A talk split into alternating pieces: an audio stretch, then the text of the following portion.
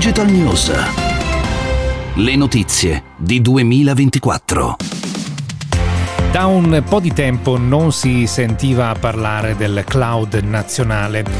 Allora la notizia di oggi è che il bando per realizzare il cosiddetto polo strategico nazionale che di fatto contiene il cloud nazionale su cui dovranno migrare almeno una parte delle pubbliche amministrazioni, poi vedremo se e come lo faranno, comunque è stato aggiudicato al raggruppamento costituito da Fastweb e Aruba che ha fatto una proposta più economica rispetto al soggetto che era stato ritenuto migliore, ovvero un altro raggruppamento di imprese, ce ne sono varie, eh, Sogei, Leonardo, CDP, cioè Cassa Depositi Prestiti e Team.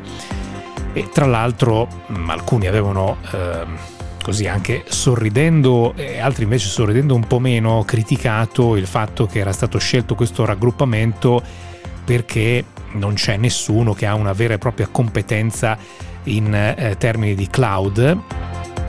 Comunque, adesso questi soggetti eh, ovvero Soggei, Leonardo, CDP e Team, hanno 15 giorni di tempo per esercitare il cosiddetto diritto di prelazione e pareggiare l'offerta. Quindi se faranno, se si adatteranno a questa offerta più bassa eh, presentata da Fastweb e Aruba, eh, vinceranno questo, questo bando. Poi bisognerà analizzare tecnicamente, cosa che il governo e eh, i, i ministeri coinvolti hanno sicuramente fatto, dovrebbero aver fatto, ma bisognerà analizzare tecnicamente eh, chi, mh, mm, chi, dietro eh, c'è che mh, mm, fornisce il servizio vero e proprio, perché poi se si scopre che eh, dietro a questi raggruppamenti ci sono tecnologie cloud eh, internazionali, globali, beh, qui mettiamo i dati della pubblica amministrazione su un soggetto di uno Stato terzo e eh, magari nemmeno europeo e qui si apre una discussione sicuramente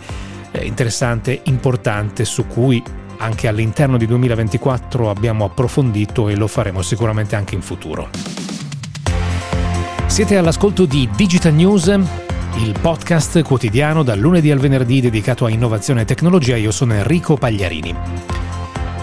Arriva in Italia un nuovo servizio di car sharing free floating, cioè senza necessità di portare l'auto in un punto preciso. Apri l'applicazione sullo smartphone, vedi dove è l'automobile, eh, vai dal punto A al punto B e molli l'automobile dove vuoi. Stiamo parlando di un servizio di sole auto elettriche, questa è l'evoluzione dei servizi di car sharing. Si chiama ZT e la città di esordio è Milano, dove da oggi sono disponibili le prime 450 automobili si tratta di Dacia Spring che, come per altri servizi di questo genere, si eh, gestiscono completamente via app, quindi le auto sono connesse e rispondono all'applicazione. Ziti è una società, un servizio nato a Madrid 5 mm, anni fa, dicembre 2017, da una joint venture tra l'operatore di infrastrutture spagnolo Ferroviale e Mobilize, che è la um, società che si occupa di mobilità eh, di Renault. Oggi eh, Ziti è attivo in quattro città, Milano l'abbiamo citata che è la città di esordio attuale, e poi ovviamente Madrid dove è nata e anche Parigi e Lione.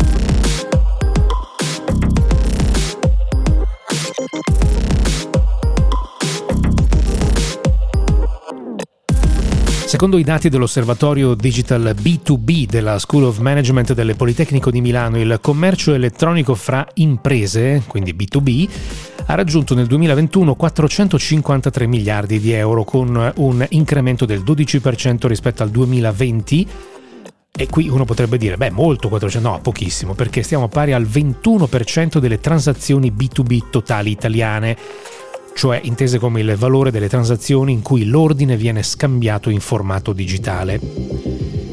Pensate che appena il 12% delle imprese italiane possiede un sito internet su cui i clienti possono visionare o addirittura acquistare i prodotti.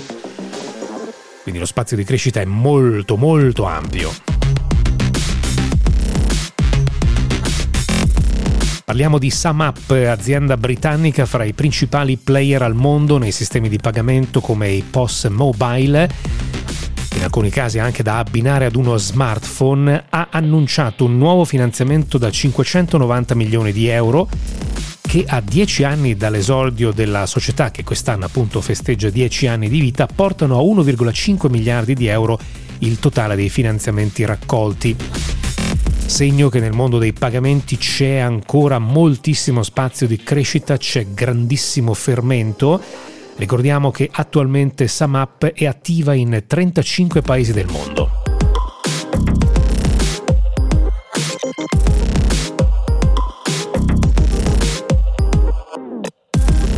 Concludiamo con una notizia che riguarda il, eh, l'ormai noto problema della carenza dei semiconduttori. Ricordo che per mesi eravamo gli unici a 2024, anche all'interno di Digital News, a parlare di questo problema gigantesco scoppiato durante la pandemia.